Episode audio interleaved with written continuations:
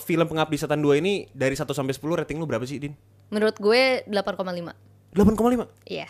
Menurut gue ini film tuh film horor itu pasti formulanya itu mereka bakal create tension dulu ah, sebelum ada jump scare kan. gue nunggu ini jam scare tapi gue di satu sisi gue takut ini film tuh akan menimbulkan pro dan kontra Iya. Gak tahu sih gue bagian mana semuanya serem menurut gue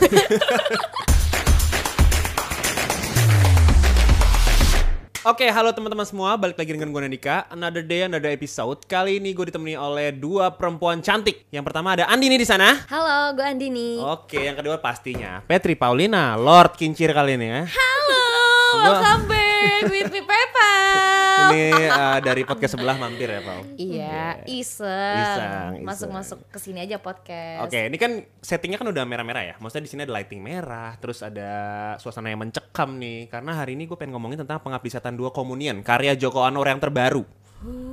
Andi ini kan tiktoker, Iya, konten kreator juga, Iya, bener. suka nge-review film kan di tiktok. Bener. Menurut lo film Pengabdi Setan 2 ini dari 1 sampai 10 rating lu berapa sih, Din? Menurut gue 8,5. 8,5. Iya. Menurut gue ini film tuh seru banget, serem juga dapet. Meskipun menurut gue lebih serem dari eh eh, gak kurang serem dari Pengabdi Setan 1, tapi menurut gue Pengabdi Setan 2 ini masih ya sama serunya. Lu, lu juga nggak teriak-teriak nggak lo?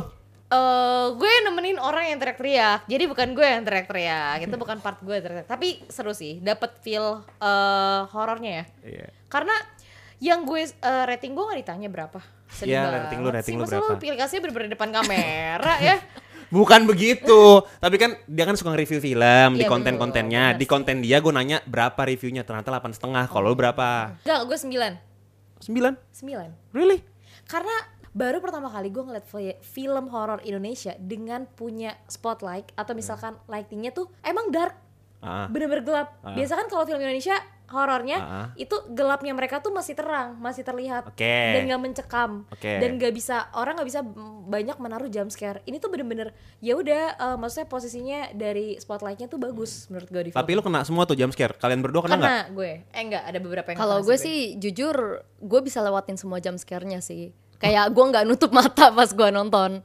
Gue lebih ngerasa excited pas gue nonton Pengabdi Setan karena plotnya itu seru. Bahkan menurut gue plotnya secara plot ya lebih seru daripada Pengabdi Setan 1 menurut gue. Oh, jadi malah lu eh, nggak nyangka ada jump scare jump scare yang dikasih sama Joko Anwar di Pengabdi Setan 2 ini.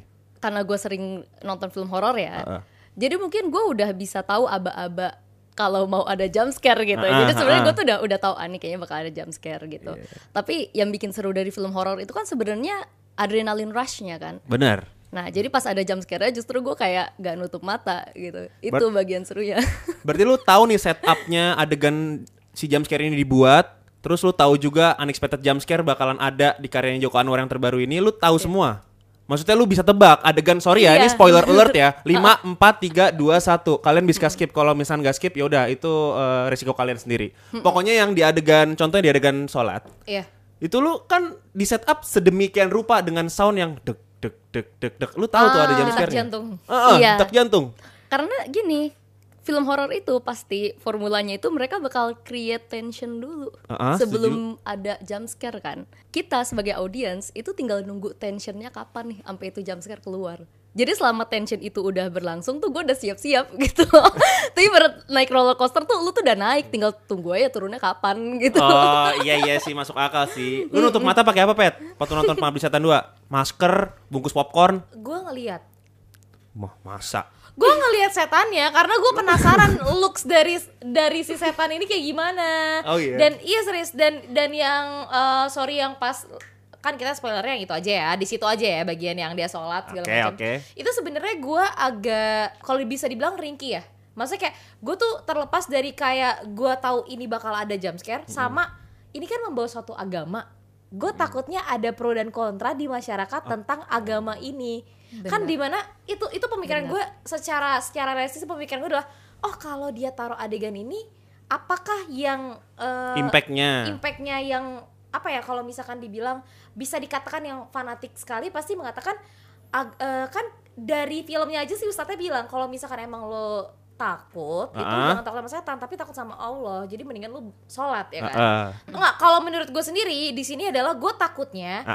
ketika ada ajaran agama dari salah satu agama di Indonesia ah. itu bisa salah kaprah jadinya orang dan Oh, iya. banyak pro dan kontra di masyarakat yang kita nggak tahu itu ketika gue nonton jadinya eh gue nunggu ini jam scare tapi gue di satu sisi gue takut ini film tuh akan menimbulkan pro dan kontra Iya iya iya iya iya. iya. Itu. Karena kalau misalkan eh, tadi yang lu bilang teman gua pun setelah nonton film Pengabdi Setan dia emang rada-rada ngeri tuh kalau sholat sendirian kan. Nah, Itu di belakangnya ada pocong tiga biji. Tapi kalau menurut gue itu sih poin smartnya Joko Anwar ya. Dia Iya. naruh horor di ritual agama gitu. Jadi kayak bahasanya message-nya lu nggak bisa kabur dari setan meskipun lu udah ngelakuin ritual itu. Iya, gitu. sempat ada Bikin adegan parno. di film Makmum tau kan? Iya, Itu kan juga adegan yang sempet hype dan viralnya kan adegan sholat kan. Nah, Maksudnya bener. sholat terus tiba-tiba pas dia sujud, pas dia eh, naik lagi, tiba-tiba depannya ada kuntilanak. Apakah itu menjadi satu hal yang bisa dibilang faktor yang paling menyeramkan di film Pengabdi Setan 2 atau ada hal lain menurut kalian berdua? menurut gue faktor paling seremnya tetap ibu sih. Meskipun ibu munculnya dikit ya. Ya, ya, Tapi ya, menurut ya. gue ibu tuh yang paling serem di sepanjang film Pengabdi Setan itu. Oh, kalau lu Pet? Paling serem? nggak tahu sih gue bagian mana semuanya serem menurut gue Serem tapi bisa ngelihat semuanya ya. karena gue penasaran looks dari hantunya gue tuh kalau nonton film Indo horror ya din gue tuh sebenarnya nggak tertarik Hmm. karena nggak begitu menakutkan buat gue pertama dari spotlight Mm-mm. Ya elah maksudnya gelap nih tapi lampunya masih kelihatan jadi gue bisa lihat nih hantunya kayak gimana dan gue udah tahu bentukannya kayak gimana Oke. kalau film barat gue belum tahu nih gue masih ngeraba oh hantunya bakal bentuk kayak gini nih nah makanya ketika gue ketemu pengabdi setan kedua ini dan gue bilang kenapa spot- spotlightnya bagus ketika ada jump scare gue nggak kebayang bentukan dari si hantu Indonesia ini bakal kayak gimana Oke, kalau misalnya lihat saya kita bilang kuntilanak, lu udah tahu kita bentukan semua kuntilanak begitu, Iya, gitu kan? Gendorwo itu. begitu. Ha-ha. Karena di film ini yang bikin lu menarik adalah lu nggak bakal bisa nebak bentuknya kayak gimana. iya karena Ternyata bentuknya sate. begitu. iya karena Tapi kalau kalau menurut gue bukan dari spotlightnya aja sih. Apa, Kalau apa? menurut gue tuh Pengabdi Setan 2 ini tuh setannya nggak bisa ketebak juga karena dia ngambil figur setannya tuh dari eh, si karakternya. Contoh misalnya kayak si Wisnu gitu. Ah, oke. Ingat gak sih adegan pas eh, anak kecilnya tuh si Wisnu mau buang, Buang sampah, di belakangnya kan ada hantu kan yang manggil dia kan. Iya. Kita nggak tahu hantunya kayak apa, tapi ternyata itu figur dari bapaknya Wisnu yang meninggal karena kebakaran kan. Yes, Berarti kan benar. kita nggak tahu sebenarnya bapaknya kayak apa gitu. Iya. Jadi kalau menurut gue ini figur hantu yang smart sih untuk dibikin Iya, di iya. film horor. Dan ada kode maksudnya di situ juga ada menunjukkan bahwa di tempat sampah itu kan ada berarti ada beberapa mayat gitu kan. By the way, gue lupa namanya Ratu Felicia yang diperankan sama Ratu Felicia itu kan dia kan mati di tempat pembuangan sampah juga kan. Bener. Dan setannya itu pas ke atas pas banget mata gue lagi ngeliat tuh pas nonton set tiba-tiba keluar bayi dari mulut si pocong itu kan dan bisa dibilang berarti itu menunjukkan bahwa mungkin Ratu Felicia ini punya latar belakang yang dulunya Gue juga mikir gitu, Ah, bener. iya. Gue juga mikir gitu. Iya. Coba Rata- kalau itu Iya latar latar belakang yang dulunya tuh sempat kelam dengan reproduksi dan segala macam aborsi atau segala macam yang, yang maksud gua itu bisa menunjukkan bahwa oh berarti tempat pembuangan sampah ini merupakan tempat yang benar-benar eh, banyak cerita di situ. Itu sih menurut gue yang kerennya di Joko Anwar. Menurut lu gimana, Din? Menurut gue itu juga bagian kerennya sih. Kalau di pas adegan si Tari itu dengerin radio ya, itu kan eh, itu loh yang ada orang minta tolong dari Iya. suara Iya. kuburan itu. serem banget itu.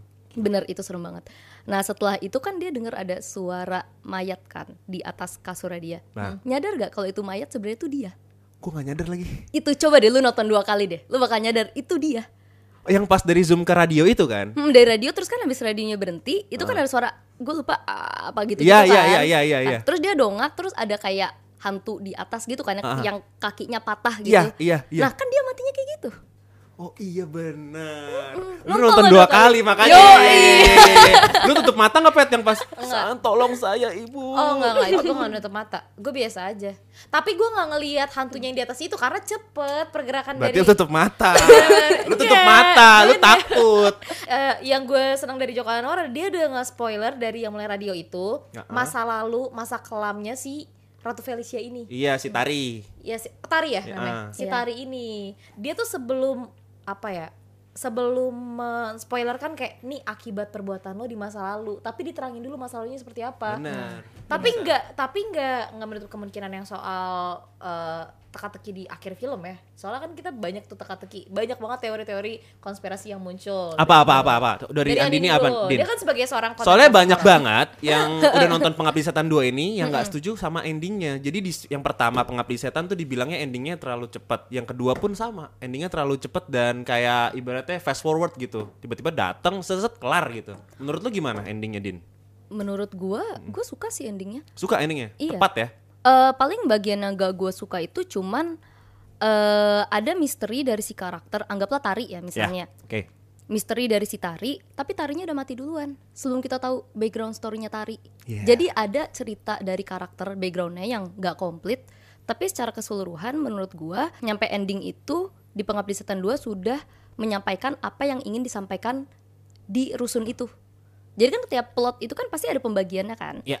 Nah, menurut gue endingnya itu udah udah sesuai porsinya gitu. Dan dia emang ada beberapa teka-teki yang kalau menurut gue wajar juga teka-tekinya ditinggalin di ending karena nanti akan dijawab di latar la- di latar yang lain bukan di rusunnya. Ya. Jadi oke. menurut gue endingnya masih masih bisa diterima Bagus, ya. iya. Oke. Tapi kalau kita ngomongin tentang si Darminah dan Batara ini, di ending kan selalu ada. Ya itu kan? gue suka banget mereka. Iya kan, dengan karakter Asmara Abigail dan Fahri Albar kan tepat banget karakternya diperanin sama mereka ya. Iya. Yang pertama menurut gua itu bener-bener uh, semua spotlight di ending ngomongin kedua karakter itu. Yang kedua pun sama gitu. Iya. Dia muncul di ending lagi dan banyak orang yang bilang ini karakter siapa sih? Ini karakter tuh goalsnya apa sih? Tujuan mereka tuh apa sih? Kalian berdua ada punya teori-teori liar nggak? Karakter ini tuh sebenarnya tuh siapa sih? Kalau menurut gua sih sepertinya mereka itu bagian dari organisasinya. Tapi mereka itu sebenarnya berniat untuk meng apa ya membubarkan atau mungkin mm, gimana ya bukan menghancurkan sih sejenis kayak ya udah ngebubarin organisasinya gitu tapi dengan cara mereka sendiri gitu loh mereka mereka mereka licik sebenarnya mereka tuh ngambil keuntungan dari organisasi ini dan mereka mau memutus kontrak dengan cara yang lebih pinter daripada si bapak Si Bapak, mm-mm, setuju. Iya, jadi mainnya main dalam gitu loh. Karena di ending Pengabdi Setan 2 kan ditunjukin kalau mereka berdua sebenarnya udah lama hidupnya kan. Kan di Iya, Zoom tuh iya, kan, iya. ternyata mereka orang lama kan, Iya, orang iya, dulu gitu. Dan menurut gue kayaknya tujuan dari organisasi ini kayaknya ada hubungan sama politik sih kayaknya. Iya karena dari awalnya juga dibuka dengan politik kan, Iya. sebarkan ini ke media segala macam. Dan kalau menurut Petri setuju nggak apa kata Andini? gue setuju gue setuju Oh setuju kan? Tapi Maksudnya- gue eh, kalau misalkan Andini bilang licik itu gue baru kepikiran sih dia licik. Kalau menurut gue sendiri dia tuh nggak pengen ngebubarin organisasi ini, Tapi- tapi dia tuh lebih pengen menunjukkan bahwa gue masih bisa, eh, gue masih ingin melanjutkan ritual ini Oh ya oke ke oke. Latar selanjutnya. Jadi, Jadi- gue nggak mau ngeberhentiin ritualnya di sini. Tapi kak, tapi kenapa ritual ini udah diselesaikan? Karena udah banyak korban yang udah mereka dapetin Oke oke. di eh, di rusun itu. Uh, uh, uh, Dan kenapa dia tetap membawa si pers ini, Hmm. si jurnalis ini dan menyelamatkan keluarganya si dari si Rini Rini. ini karena gue eh, mereka tuh pengen melanjutkan ritualnya di latar yang la- baru. Mm-mm, yang nantinya kita belum tahu Ya apa. nanti kita belum tahu karena mereka kan set, eh, ya balik lagi ke omongan Andini yang mereka hidupnya udah in long term. Oh ya lama. oke oke. Berarti bisa gue bilang dua karakter ini tuh sebenarnya dua karakter paling penting dong. Menurut gue penting sebenarnya Iya. mereka. Walaupun porsinya sedikit di film, Benar. tapi kalau nggak ada dua karakter ini kemungkinan pertanyaan kita kejawab di Pengabdi Setan 2 dan nggak akan nunggu-nunggu Pengabdi Setan 3. Oh, bisa sih. Pengabdi Mereka ngasih teka-teki baru menurut Iya. gue. Kematian deh, gue bahas kematian. Kematian mana yang paling bikin lu ngilu? Kan ada beberapa korban tuh ya di Pengabdi Setan 2. Gue sih pas korban rusunnya jatuh dari lift ya, sama yang ketiban lift itu sih tetap paling ngilu di antara semuanya. itu gue- Iya. dua orang tiga orang tuh mejret ah Iya tiga anak banget. kecil. Shit. Terus yang paling gue ngilu ini loh ada ibu hamil 8 bulan. Terus pocongnya ditunjukin lagi, berdarahnya di perut Di kan perut gua- ya, di Iya, bawah. aduh ngilu banget gue. lu juga sama Sama, gue lebih kayak ke pas cipratan darahnya aja gue panik Iya. kayak dan anak itu kasihan. Lu nyetun ya? Lu nyetun ya? Muka batu lu tuh. Sama ini sih paling yang adegan terakhir yang eh, laki-laki yang preman itu siapa sih namanya? Yang dia ketusuk Oh iya yang akhirnya. ketusuk di sini. oh. Tiga tiga Gue sedih tau dia mati, dia lucu padahal. oh dia lucu aja gitu. lucu dari mana din? Kayak kocak gitu loh. kocaknya gimana tuh? Preman tapi takut sama ibunya gitu kan. Gara-gara garpu jatuh doang, drama banget. tapi seru-serunya tau gak film ini ada unsur humorisnya komedinya. Iya, bener itu yang bikin Yang seru. dibalur dalam horor, maksudnya misteri. Iya, Gue iya. suka banget seru, seru sih, seru. dapet Pak Ustadz feel-nya. suka banget sama Pak Iya gue Ustadz. suka banget, gue sedih tau tuh Pak Ustadz mati, sumpah Kamu mau milih korek apa center? Iya, insya Allah Oh, kalau dia- berdoa Kalau karakter yang paling lu suka karakter siapa? Lo, Din, siapa? Gue paling suka tuh Ian Iya. Double si agent. Anak setan. Iya. Petri, Ian juga gak? Anak setan. Wisnu. Wisnu yang jadi dia eh, ini iya, bahasa isyarat terus dia ngebantu keluarga Rini. Bener. Wisnu. Iya. Kenapa Ian kenapa Wisnu?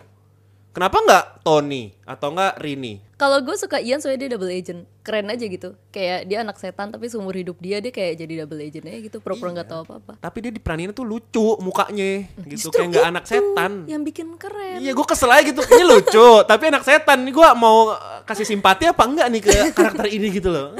Gue sedih banget sama gitu. Eh, karakter mereka tuh yang bikin kita eh, suka karena mereka misterius.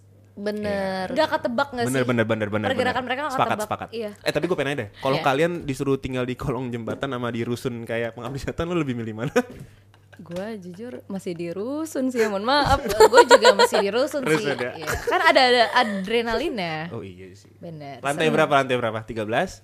Enggak, gue gak lantai. Gue kayak lantai dua deh Lantai Biar dua kalau ya? ada apa-apa langsung cabut gue Tapi lantai 2 deket pembuangan sampah hati-hati Tapi lantai Oh, dua iya. banjir. Iya kena dikit percikan Ngungsi gue Bener sih. Lu harus nunggu Budiman datang dulu Kalau gue sih langsung pertama sih kayaknya lantai satu. Lantai satu ya? Lantai dasar kalau bisa. Di dekat bapak satpamnya bisa gak sih gue? Gak bisa, gak ada, gak ada, gak ada Gak ada satpamnya, itu rusun udah 15 tahun kosong aslinya tuh, gak ada satpamnya Nah ini gue pertanyaan terakhir ya buat kalian nih Di Pengabdi Setan 3, apa ekspektasi lu berdua? Mudah-mudahan ya. Nah, Gak ada banyak gimmick. Jadi pengabdi setan tuh masih plot driven gitu loh. Oke. Kayak kebanyakan kan kalau film-film itu kan mulai dibikin banyak serinya kan just for money kan Yes, buat income karena gue pengennya mudah-mudahan Joko Anwar ini bikin pengabdi setan 3 ya karena emang plotnya harus seperti itu gitu. Bukan ditambah-tambah gimmick biar jadi makin panjang makin panjang Iya sih. Gitu. Trilogi cukup sih menurut gue. Nah, Satu, dua, tiga mau cukup. trilogi atau empat atau lima gak masalah asal ya gak ada banyak gimmick aja karena kita sebagai penonton tahu gitu film yang emang ditambah-tambah sama film yang emang harusnya plotnya seperti itu Iya, gitu. iya, iya. Karena kan kita juga udah ngeliat dia dari Pengabdi Setan 1 ya Nah, kalau menurut Petri, sama gak sama Dini? Sama. Sama. sama. Lu, lu Menurut berharap gue- lu berharap Joko Anwar juga tetap bikin Pengabdi Setan 3 dengan plot yang gak Eh, gimmick. enggak enggak itu itu itu menurut Tani. Kalau menurut gue sendiri sih kayak gue berharapnya di Pengabdi Setan 3 eh adrenalin kita harus lebih ditantang lagi Heeh. dan gue pengen plotnya lebih twist lagi. Terus gue pengennya banyak misteri lagi yang bisa mun- memunculkan teori-teori konspirasi selanjutnya. Oh, Oke, Set- itu kayak teorinya itu sih yang bikin orang bisa diskusi setelah kita nonton film ya. Iya. Joko Anwar kan selalu kayak gitu ya. Kalau gue malah justru pengennya mengabdi setan tiga full tentang satanik. Itu kayak seru. Rit- Tapi ritualnya, kita Ritualnya. lebih lihat ya. Nah, Tapi gue pengen nanya kalau berdua, menurut lo dari dulu dulu Andi nih, gue pengen nanya, lu ngerasa pertanyaan lu di pengabdi setan pertama kejawab nggak di pengabdi setan kedua? Semua pertanyaan-pertanyaan konspirasi lo, pertanyaan lo yang kok bisa sih ada mereka berdua ini, kok bisa sih ini kayak gini? Oh ternyata kayak gini nih di diteranginnya di pengabdi setan dua. Jujur yang kejawab tuh cuma dikit banget. Satu kali bahkan. Apa? Boleh nggak di spill? Cuman pas bapaknya cabut.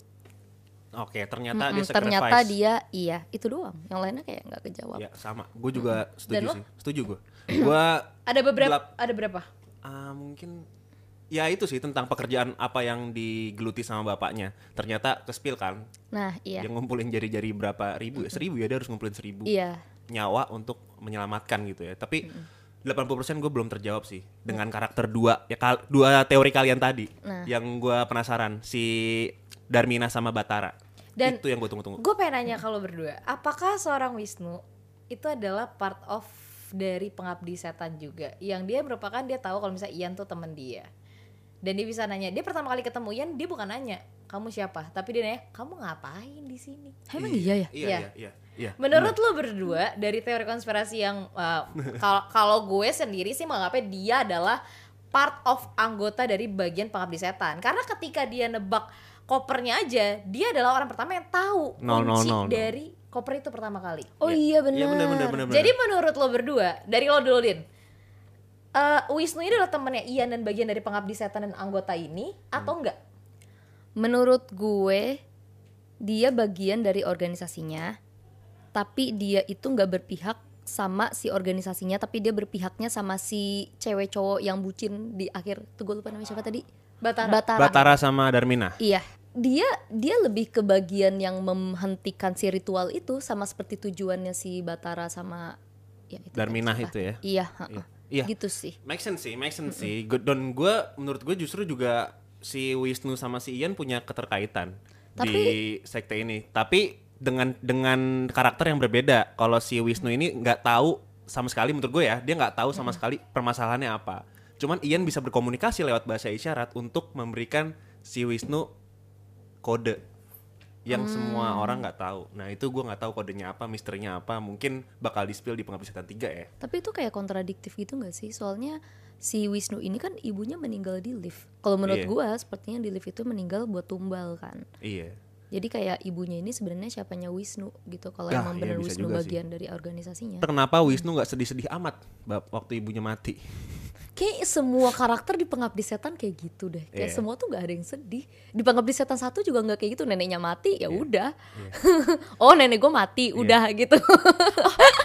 iya, gue baru ingat. iya kan ibunya mati kan kok kita asal nggak ibu kita mati ada kayak grief atau apa nih mereka ya gak ada juga. Iya nggak ada nggak ada benar benar benar benar. Bisa jadi yang teori konspirasi tadi lo bilang, semua orang yang tinggal di rusun itu adalah bagian dari anggota pengabdi setan dan ada keterikatan atau misalkan mereka bukan pengabdi setan, makanya mereka dijadikan tumbal.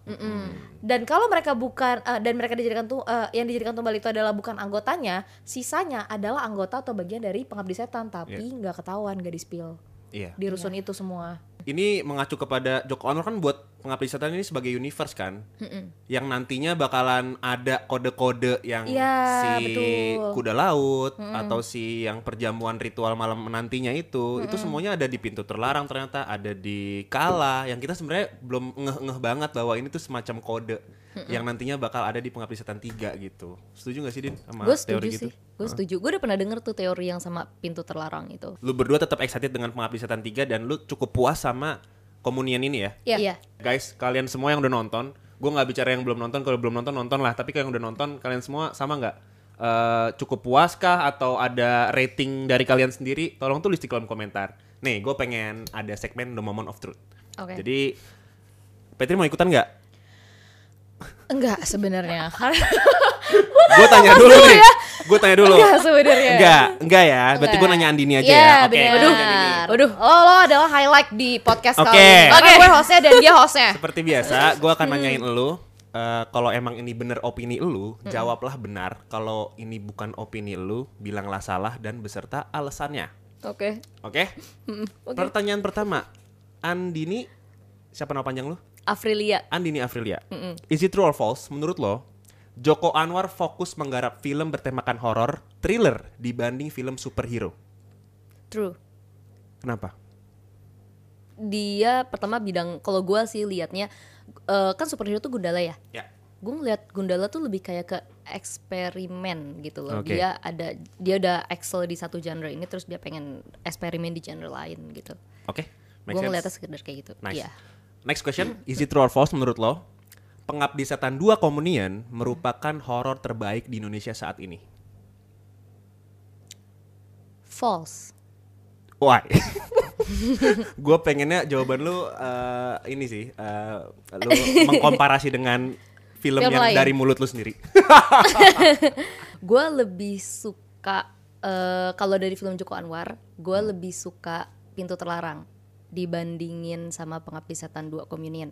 Pengabdi Setan 2 Communion tuh just a good ride menurut gue. Iya. Storynya bagus, seru, tapi ya udah plot twistnya B gitu. Tapi Pintu Terlarang menurut gue plot twistnya lebih ngena dan horornya lebih kerasa menurut gue. Oke. Tapi kalau Pengabdi Setan 2 dibandingin sama film horor lain, menurut gue lebih serem Rumah Dara sih. Wih, Rumah Dara tuh lebih ngena ke gue secara Timo psikis. Brothers. Iya. Oke. Oke. Nice. Next question ya.